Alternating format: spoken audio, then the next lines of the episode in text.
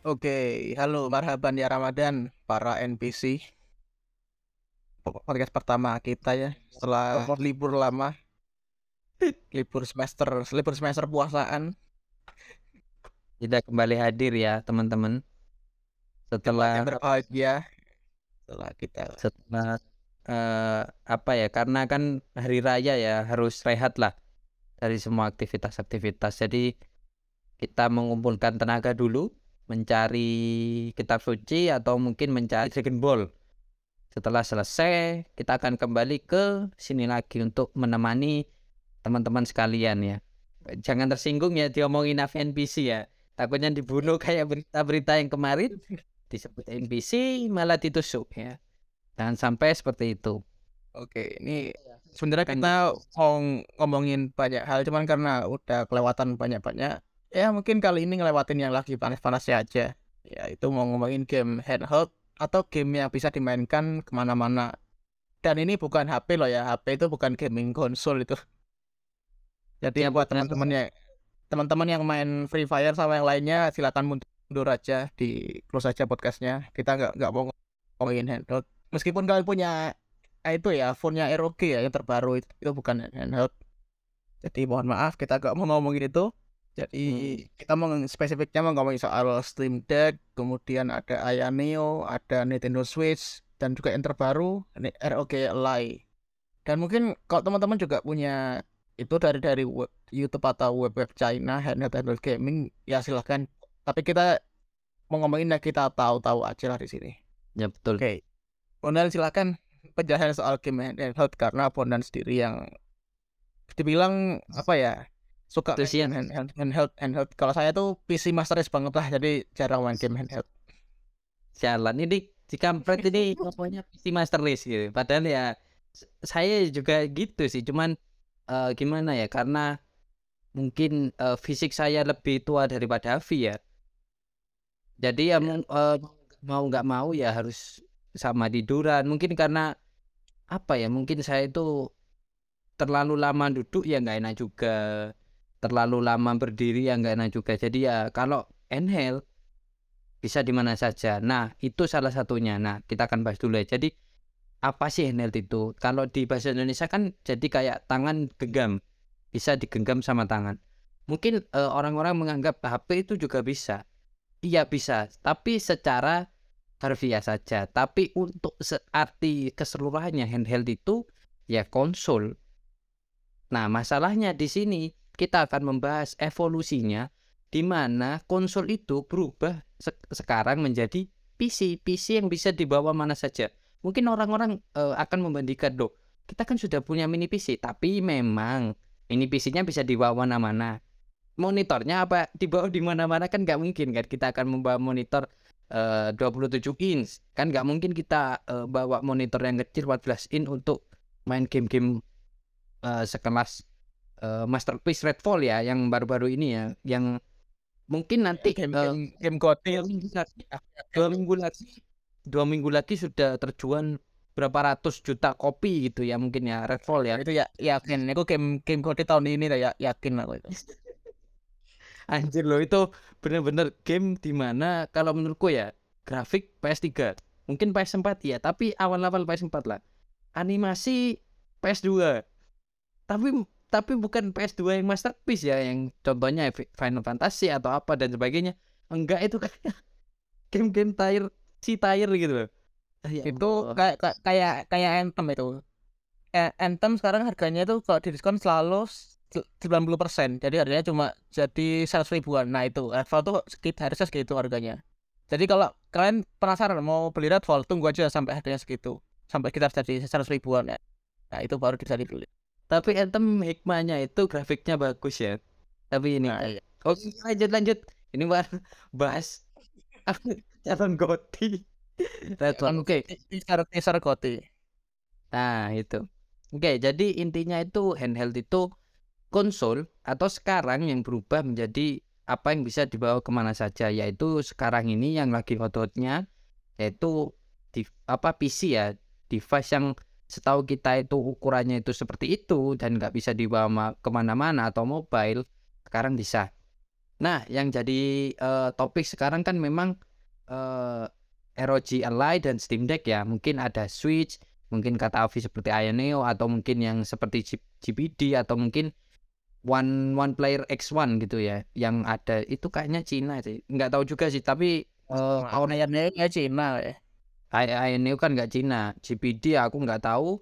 GPD kayaknya Cina sih. Terus One One apa X1 itu playernya itu juga Cina kayaknya. Tapi nanti dulu lah apa kita akan bahasnya sebelum itu kita akan bahas dulu gimana sih handheld itu berkembang dan ada dulu lah kita mulai tarik mundur ya, dari... dan, dan dan sebentar ada anu apa breaking news. Ini Chelsea habis menang dari Banu Bo, Bo Bournemouth tiga satu. Jadi buat fans fans Chelsea silakan bersukaria ya. Jadi timnya nggak nggak bulu-bulu amat. Oke lanjut. Nah, breaking news bola ini ya. Bisa. Oke lanjut. Jadi uh, kita tarik mundur dulu uh, di mana awal mula game handheld itu ada. Mungkin kalau dibilang PS1 ya mungkin orang-orang kenalnya PSP tapi tarik mundur lagi kita akan mengetahui bahwa itu sudah ada di zaman GBA.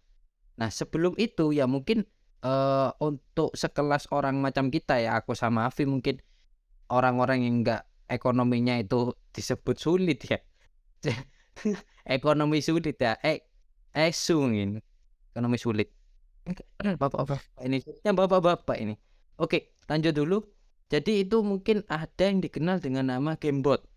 Ini mungkin orang-orang Jawa pasti tahu lah gamebot itu seperti apa. Karena GBA itu masih dimiliki oleh orang-orang yang ekonominya sudah tinggi.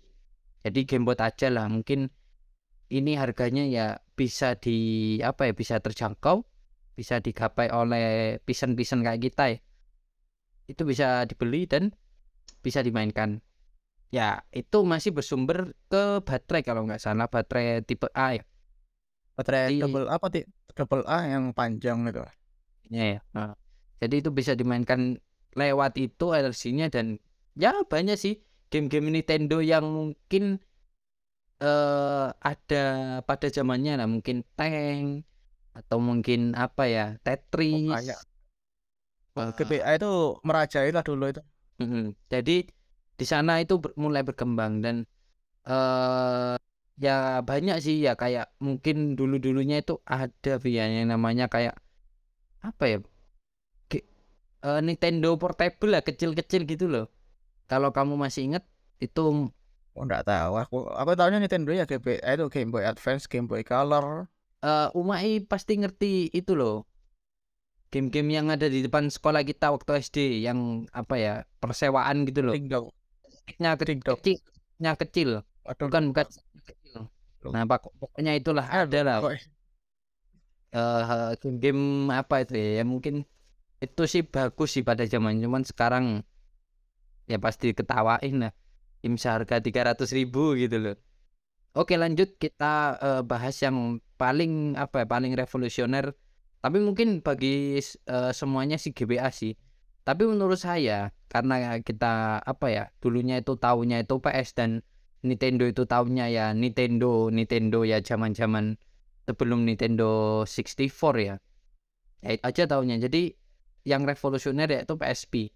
Di mana memang PSP ini sudah apa ya, menjadi salah satu pelopor mungkin ya handheld 32 bit ya. Enggak sampai 32 bit sih mungkin PS1 16 bit lah apa masuk 32 bit ini, Bi? 32 kan kayak PS2 kan baca PSP itu. Ya udah udah 3D lah, full 3D advance. Dan bisa dibilang PSP itu jadi salah satu bapak dari game apa konsol modern sekarang lah yang handheld. Soalnya penderita kan kayak kayak gitu semua rata-rata kan. Hmm. Jadi, jadi ya, ya itu sih. Uh, jadi sudah dilengkapi dengan tombol lengkap ya, kecuali R2 dan L2 di sana. Atau mungkin analog kanan. Di sana analog oh, kanan eh, udah udah aduh udah ada analog itu loh yang bikin. Dan juga layarnya kan di, di tengah di tengah itu. Jadi sudah lengkap dan baterai sudah beda sendiri ya. Terus di sana sudah ada micro SD dan lain sebagainya. Tapi tetap PSP ini juga multimedia di mana dia bisa memutar video, memutar musik, melihat gambar, menyimpan gambar dan sebagainya. Jadi masih dibilang multimedia ya ya ini. PSP Ya. terus eh, ada pesaingnya ya pesaing Nah, apa, ya, Nintendo NDS NDS itu pesaingnya eh kalau dibaratkan di sini masih apa ya masih bersaing ketat lah di mana mungkin PSP itu sedikit apa ya lebih menang daripada Nintendo DS tapi tetap salesnya ini jor-joran banget sih dua device ini pada zamannya ya. Terus kita lanjut ke zaman di tengah-tengah PS2 dan PS3 yaitu PS Vita dan 3DS nah di sini tuh Sony sudah menyerah ya karena PS Vita itu seperti jadi anak tiri yang di mana eh, apa ya kayak iklannya itu nggak penting-penting amat nggak revolusioner banget cuman ada keluarga yang bertamasya bingung mau ngapain akhirnya beli PS Vita akhirnya main semua gitu. Aku setahu itu sih iklan yang ada dulu di Jepang ya ya mungkin orang-orang nggak tertarik gara-gara itu ya apa ya, nggak nggak apa ya nggak unik seperti banyak banyak faktor lah banyak faktor sebenarnya sih kalau PS Vita itu ya itu tadi sih di dia anak tirikan aja sama PlayStation Sony sendiri ya. Iya, jadi mulai dari tapi memang eh, PS Vita itu lebih revolusioner sih. Tapi 3DS termasuk revolusioner. Gini, kita bahas satu-satu aja deh.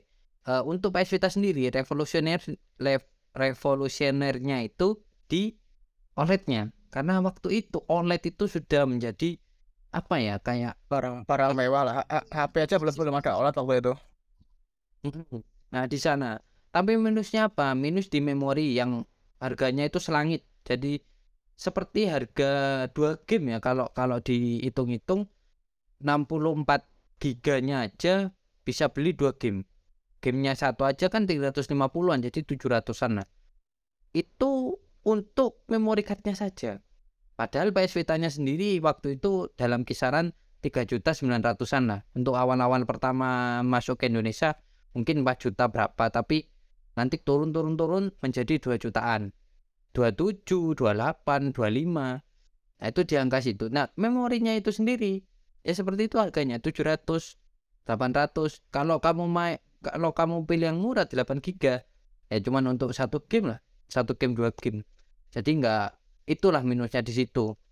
Terus mungkin baterainya itu sudah mulai ngurangi karena memang kita tahu kan eh, grafik yang di apa ya, yang ditawarkan dan juga OLED-nya itu. Makanya eh, PS Vita itu apa ya, meluncurin yang namanya PS Vita versi 2 yang di mana cuman pakai IPS tapi lebih lama lah apa baterainya itu lebih tahan lama. Itu.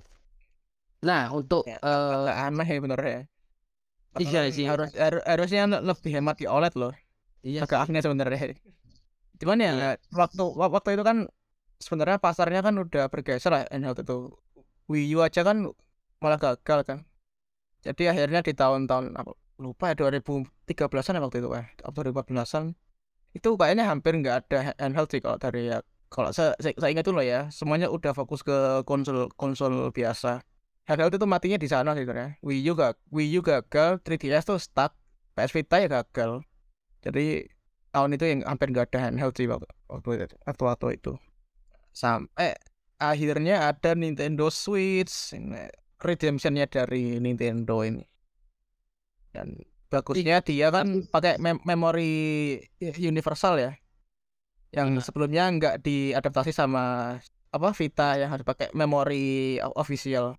Kan ini pakai sa- SanDisk saja bisa kan kalau misalnya Nintendo Switch. Iya iya. itu di Tapi- 2000 berapa ya? 2016an ya Switch, Switch deh lupa. Pada 2005 Tapi eh, balik lagi ini aku mau jelasin 3DS-nya dulu lah. Karena eh, di zaman itu 3DS ya mungkin salah satu device yang revo- revolusioner juga yang di mana itu terdapat dua layar. Nah, mungkin 3D eh, Ni- Nintendo DS ya, cuman yang di sini tuh lebih apa ya, lebih mumpuni gambarnya, lebih Oh, touchscreen-nya. bisa Ikut. bisa 3D dan makanya kan namanya 3DS jadi layarnya kalau agak Iya. di apa ya di angle ter- tertentu kayak ada pop up itu loh kayak 3D gitu Heeh, tapi sangat mengganggu ya karena saya men sudah mencoba dan kebanyakan orang terganggu dengan 3D-nya yang di mana itu kayak teknologi setengah-setengah gitu loh. Jadi makanya ada 2DS yang di mana itu layarnya lebih gede dan nggak ada 3D-nya dan juga lebih hemat baterai juga. Nah itu, eee, lebih worth it dan lebih sales-nya itu lebih tinggi daripada 3DS yang asli sih. Dan Ya ya banyak sih. Untuk untuk PS Vita sendiri cuman ada 2, sedangkan 3DS itu banyak 3DS, 2DS, 2DS XL, LL. XL ya itu. Iya, nggak yang nggak bisa dilipat itu apa namanya lupa aku. Nah di sana itu, makanya itu kata Afi bener 3DS itu stuck di sana. Nah mak s karena apa, Wii U-nya sendiri itu yang game setelah 3DS itu gagal total. Karena memang, eee, gamenya itu mungkin gamenya masih bagus, cuman desain Nintendo-nya aneh, berat, eee, layar pun setengah-setengah ya kayak IPS yang nggak begitu bagus, dan juga banyak, eee, drifting ya, karena Nintendo terkenal drifting ya dari dulu. Iya ini zaman-zamannya Wii U ini. Jadi banyak-banyak yang drifting. Saya main di PS Vita nggak pernah drifting. Ya mungkin kalau Nintendo ya saya juga punya Switch jadi belum pernah drifting ya, tapi orang-orang itu banyak yang komplain tentang drifting di Nintendo daripada di PS Vita. PS Vita itu sangat jarang kalau menurut saya drifting. Ya makanya itu kenapa Sony itu harus mundur di apa ya, persaingan handheld ini sih. Kenapa kok langsung diserahkan ke apa, Nintendo yang akhirnya dimonopoli oleh Switch pada tahun 2016 itu bener kata itu. Jadi bener-bener dari tahun itu sampai sekarang aja itu masih dimonopoli untuk Switch. Itu. Jadi Switch ini bener-bener sangat revolusioner di mana handheld ini bisa dijadikan PS juga. Seperti PS ya, konsol yang bisa ditaruh di TV. Itu sih. Hebat-hebat. Kalau menurutku Switch ini, eee, apa ya, sudah mendobrak limitnya handheld sih kalau menurutku. Jadi atau, eee, pada tahun-tahun ini Nintendo Switch itu merajai ya, mulai dari 2016 mungkin sampai 2022. Itu kita sudah tahu bahwa, eee, Switch itu sudah monopoli pasar ini karena Sony sendiri sudah mundur pada handheld ini. Nah yang jadi, eee fokus kita, fokus saya dan Afi ya, yaitu tentang revolusi apa ini Steam Deck. Kayaknya PC gitu kan, aku mikirnya kayak gitu. Tapi setelah saya itu tahu seperti apa ternyata ya kayak mini PC gitu loh, tapi ini handheld. Wah ini sih jadi terobosan baru sih kalau menurut saya. Karena pada waktu itu Switch kan sudah merajai dan mungkin, eee, menurut saya ya, ini opini saya, eee, orang-orang Indonesia itu nggak familiar tentang Nintendo. Nggak begitu familiar. Jadi orang-orang taunya PS. Nah di sini kita bisa main itu. Game-game triple A, game-game Sony yang mungkin awalnya eksklusif bisa masuk di sini. Tapi kendalanya apa? Kendalanya Steam Deck pasti diambil oleh orang-orang yang nggak bertanggung jawab. Jadi ya di apa ya dan lalu di itu, scalping ya. Kan so so soalnya kan terbatas dan ya apa ya, nggak bisa nyalahin itu juga sih Valve. Kan mereka kan jarang bikin hardware soalnya. Dan waktu itu kan waktu-waktunya chip shortage. Jadi waktu itu kan PS PS5 kan juga kan terhambat waktu itu. Jadi ya mungkin karena itu sih dan orang-orang ya na nam namanya juga uang dimanfaatkan lah kayak nggak tahu manusia aja. Tapi ya itu aku ber berharapnya Steam Deck itu itu sih di tahun ini bisa lebih banyak negara yang open. Kan Steam Deck itu kan harus itu dulu soalnya, apa, daftar dulu, itu kan juga ada di cuma ada di beberapa beberapa negara. Dan Asia setahuku yang bisa itu cuma di Jepang. Jepang atau China gitu. Bahkan di Singapura aja belum loh, padahal Singapura tuh banyak calon-calon bayarnya, itu aja belum. Biasanya dulu ya kan termasuk salah satu Iya. negara yang biasanya itu apa ya, dikasih oleh, eee, untuk masalah device-device atau teknologi-teknologi dulu gitu loh, dikasih dulu gitu loh. Jadi ini Singapura masih belum memang. Untuk Jepang dan sekitarnya mungkin ya.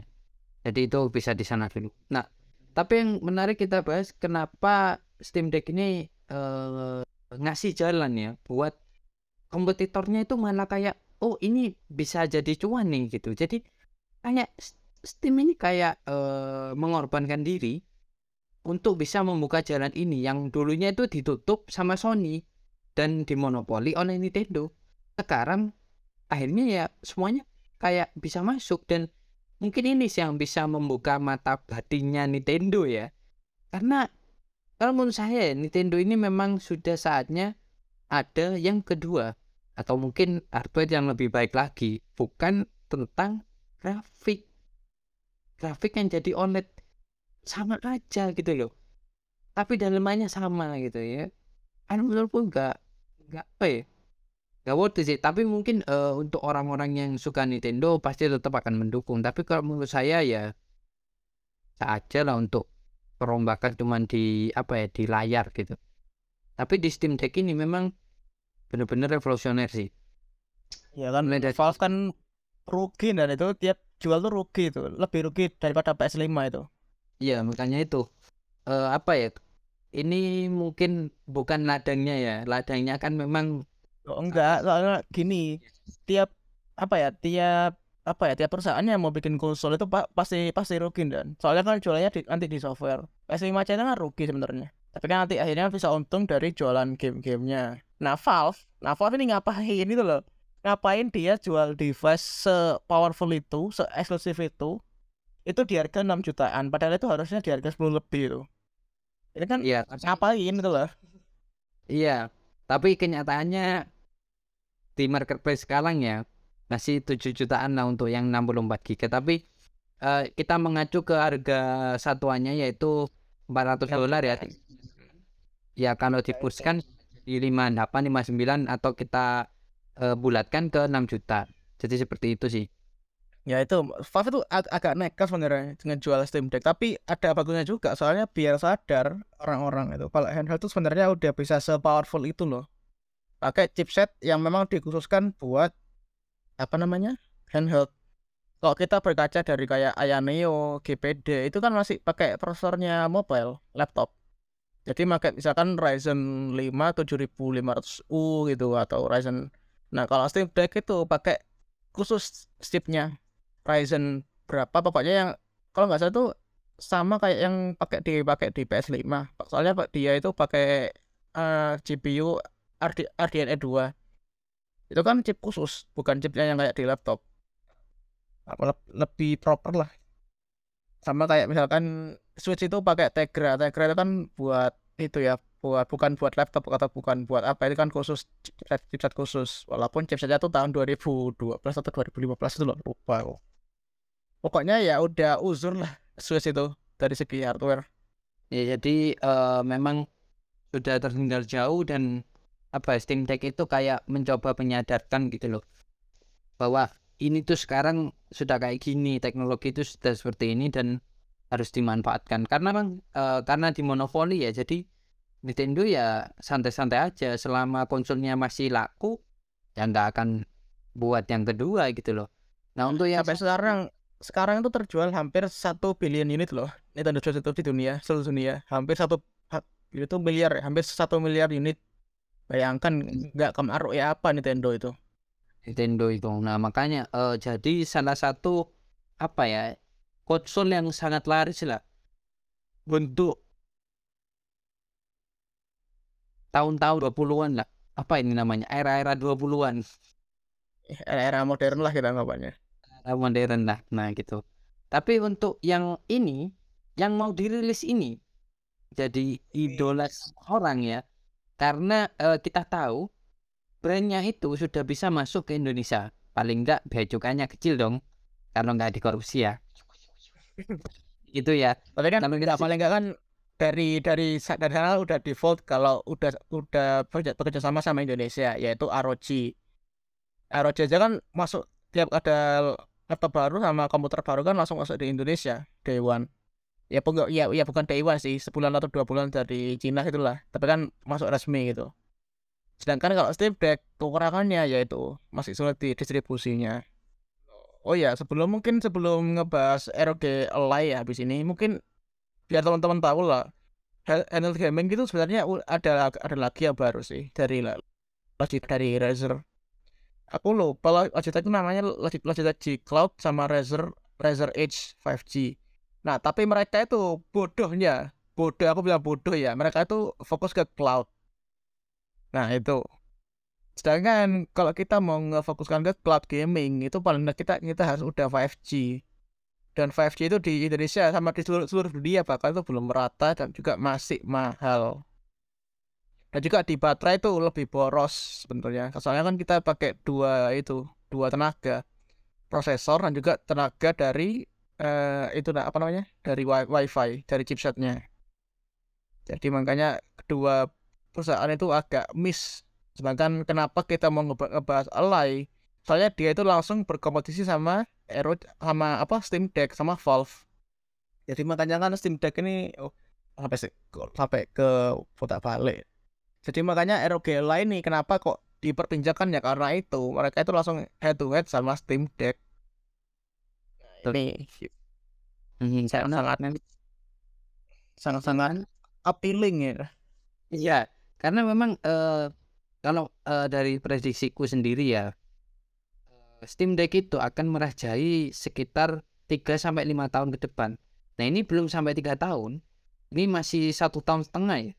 Steam Deck keluar langsung ada kompetitornya gitu loh yang mungkin banyak sih Ayaneo juga ada, GPT juga ada, tapi ini energi Ally gitu loh. Yang di mana brand itu sudah bisa masuk ke mana saja. Dan harganya sendiri yang klik ya, yang klik kayak Avis Avi yang ngasih tahu saya bahwa ini tuh harganya seperti ini yaitu di kisaran 599 dan 699 di mana yang nantinya itu mungkin 10 juta mau ke 11 juta. Kalau memang itu benar kayak kurs ya mungkin dipajakan mungkin bisa sampai 11 juta. Dan yang 599 itu yang Zen 1 dan kalau yang 699 kan Zen 1 Extreme. Yang kata Avi sendiri memang ada sendiri chipsetnya. Dan yang untuk yang oh, itu yang membedakan uh, Neo. Aya Neo itu anggapannya kal kalian punya project punya engineer itu bikin handheld sendiri pakai prosesor dari laptop kalau ini nggak bisa ini pesan langsung dari dari sananya dari ke AMD-nya jadi iya. nggak semua dari pasaran makanya spesial lah uh, Steam sama apa namanya ROG Ally ini ROG Ally nah awalnya kan uh, orang-orang akan skeptis kan ini. Oh, ROG itu ngasih apa ya? Ngasih April Move kan awalnya ternyata ada dan orang-orang tetap gak antusias karena memang ini sih kayaknya sih apa ya bakal jadi mahal sih ya kayak rata-rata Ayaneo dan GPD dan sebagainya ya tapi ya enggak ternyata katanya sendiri kata CEO-nya ya Vi ya atau itu mungkin apa ya kayak eh, departemen gitu ya sales departemen mungkin ya. Jadi dia itu mengatakan bahwa harganya itu bisa bersaing gitu loh.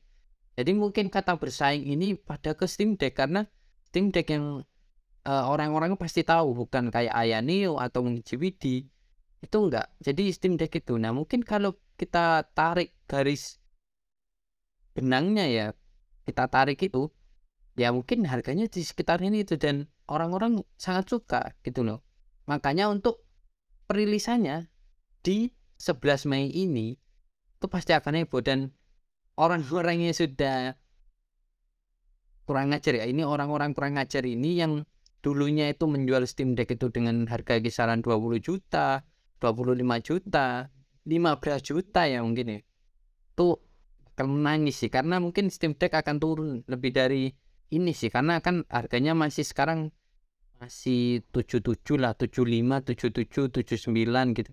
Belum angka, belum ke angka 75 sih. 77 lah paling murah untuk barunya untuk yang apa spek yang paling rendah lah.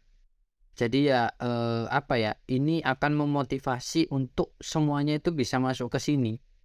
Itu dan benar juga kata Afi bahwa ini itu jadi jalan untuk orang-orang akan berlomba untuk membuat apa ya kayak mini PC yang bisa dibawa ke mana-mana.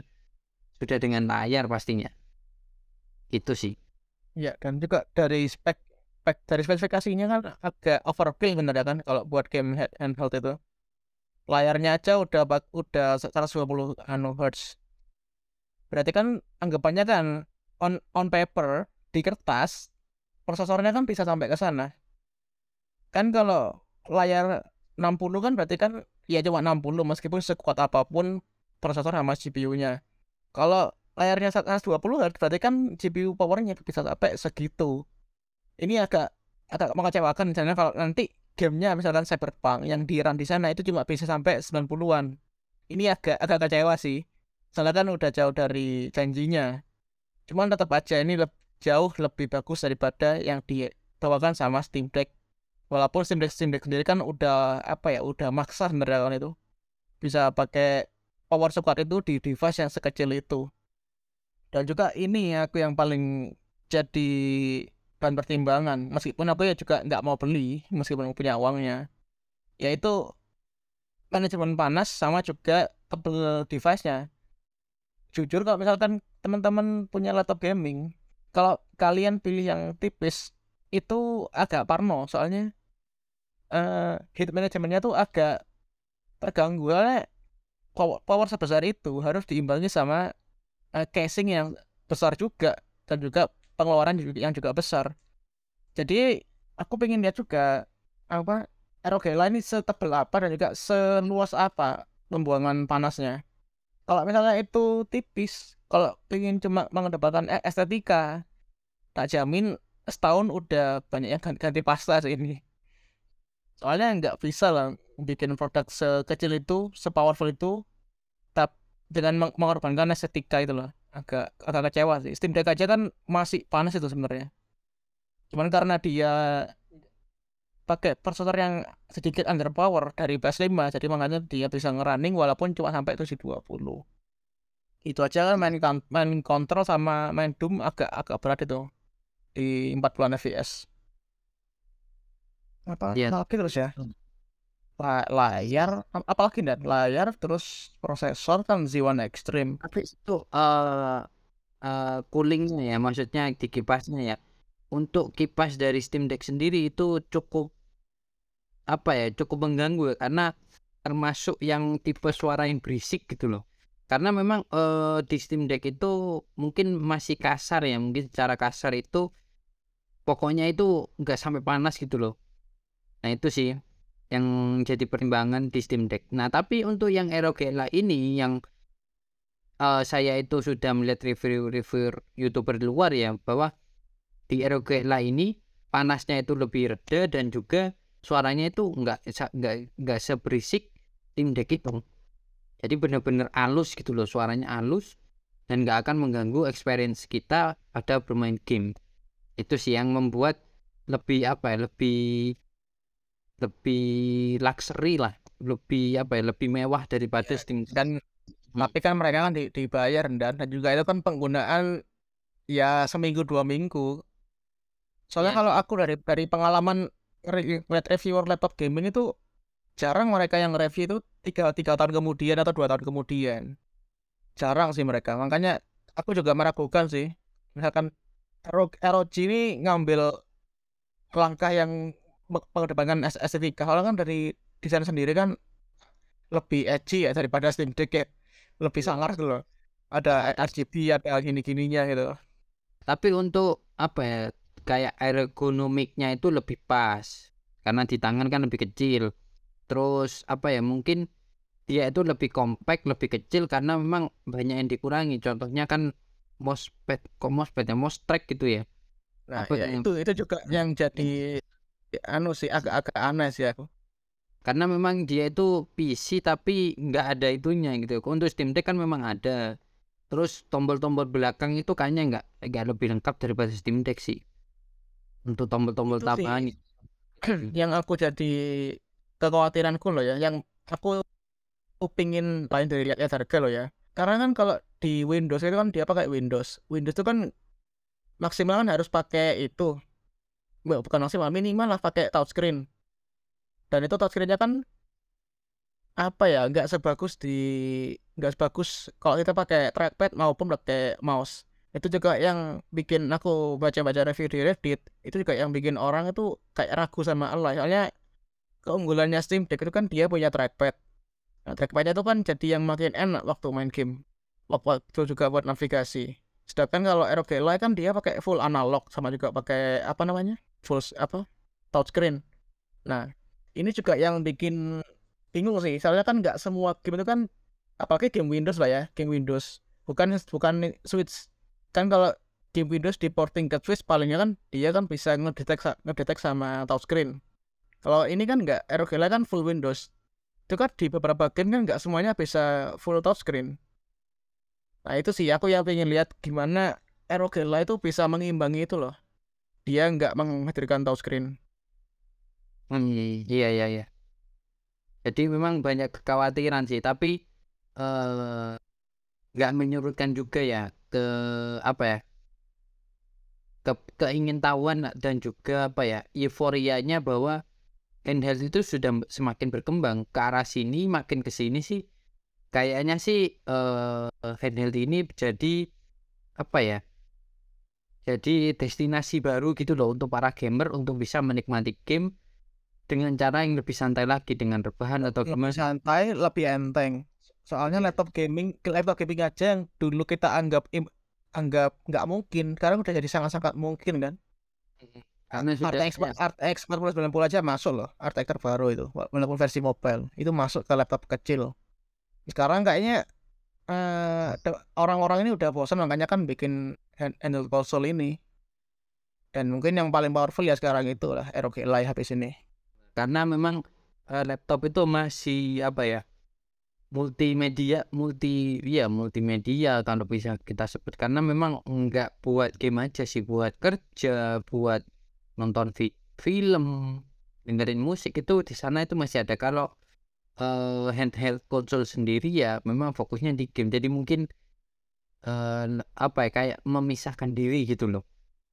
Itu sih uh, apa ya karena teknologi ini ya aku mikirnya itu gak akan se, se apa ya secepat ini sih kalau menurutku. Karena dari PSP, PS Vita ke Switch ya mungkin di sana itu ada 3DS dan juga Wii U itu nggak secepat ini gitu loh di mana kita bisa memainkan game triple A yang notabene itu hanya bisa dimainkan di PC dan laptop.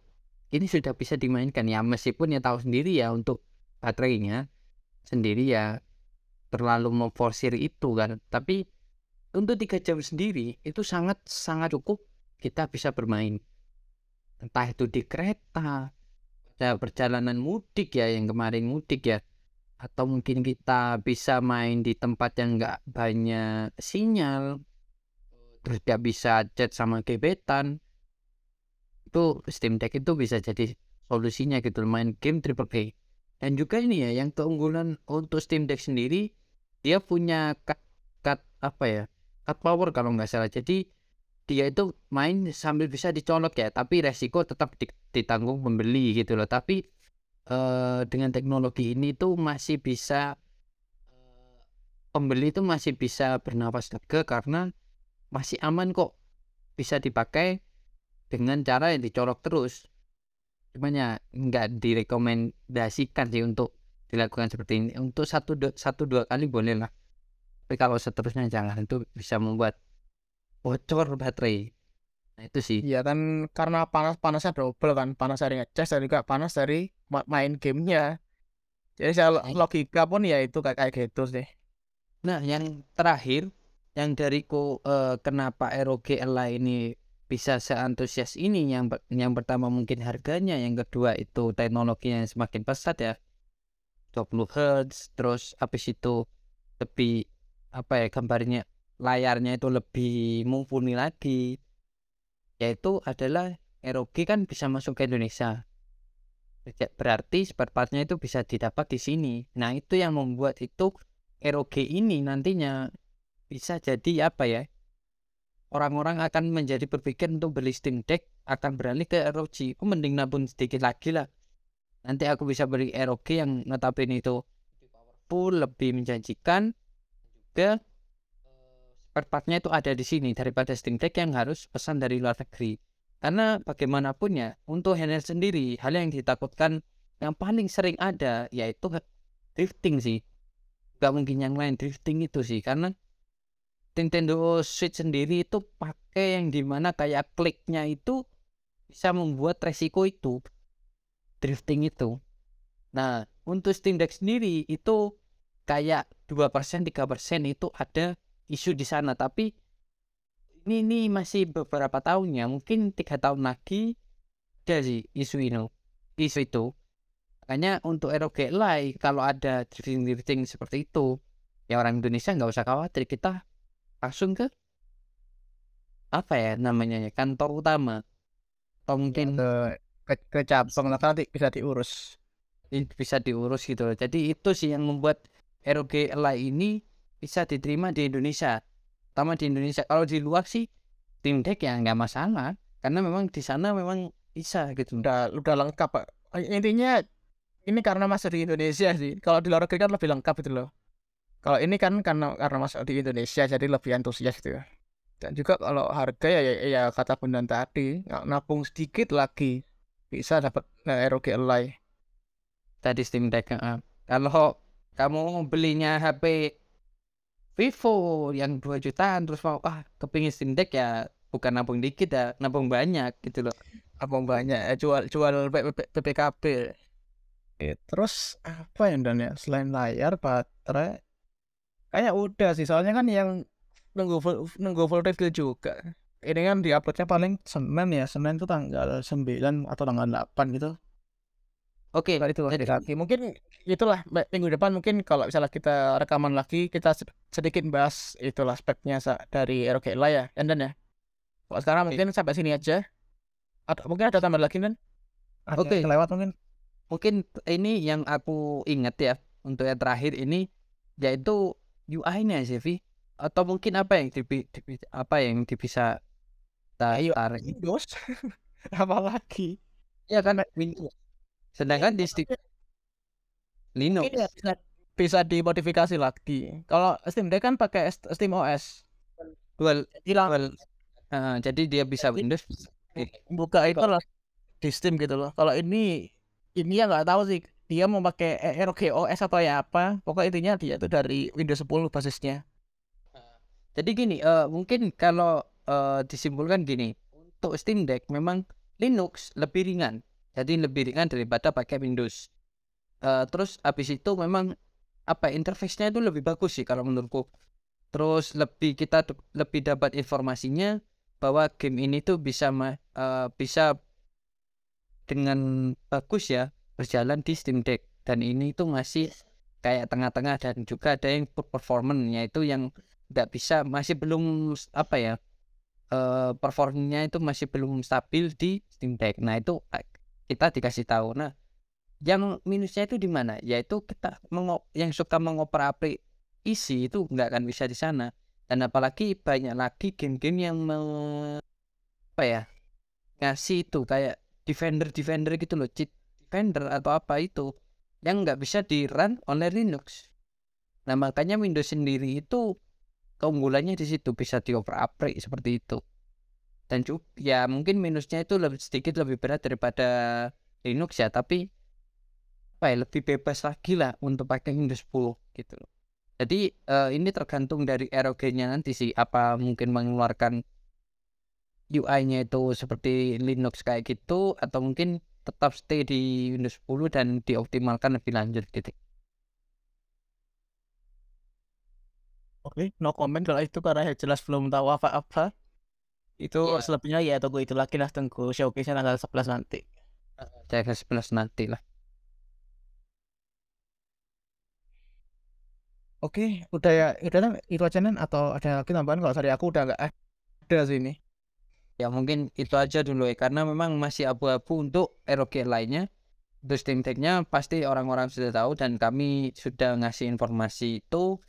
Mungkin mungkin nggak ada lagi sih yang mau ditambahkan karena memang handheld itu fokusnya kan di game. Jadi ya untuk soal performa baterai uh, coolingnya kita sudah bahas kayaknya sih. Untuk game-gamenya ya kalau di Steam Deck kita, kita sudah tahu ya karena kita sudah dikasih informasi. Untuk di ROG lainnya itu kayaknya seperti apa nanti kita belum tahu. Kita akan bahas nantinya di podcast selanjutnya mungkin.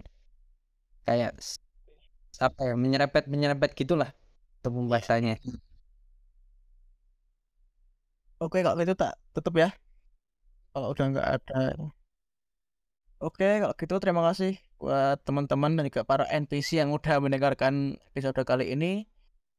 Oke jangan lupa follow kita di sosial media. Kita kita ada di MOG podcast di Spotify kemudian di sosial media di Twitter sama di IG karena namanya udah sama at MOG Media atau at MOG underscore media hanya dua terus kita juga ada channel YouTube yang sekarang udah mulai ada isinya udah ada review udah ada preview dan juga udah ada konten yang namanya Talk Talk. Itu dari lagu Korea ya kesukaannya Bondan dulu. Itu dari Mighty Mouth talk talk artinya talk talk talk talk atau ngobrol-ngobrol. Jadi kalau teman-teman bingung itu kita ngebahas opini-opini sama konten-konten ringan lah soal industri game. Eh udah gak ada, gak ada lagi dan ya itu Gak ada Oke, terima kasih teman-teman yang udah mendengarkan. Sampai jumpa di episode selanjutnya. Bye.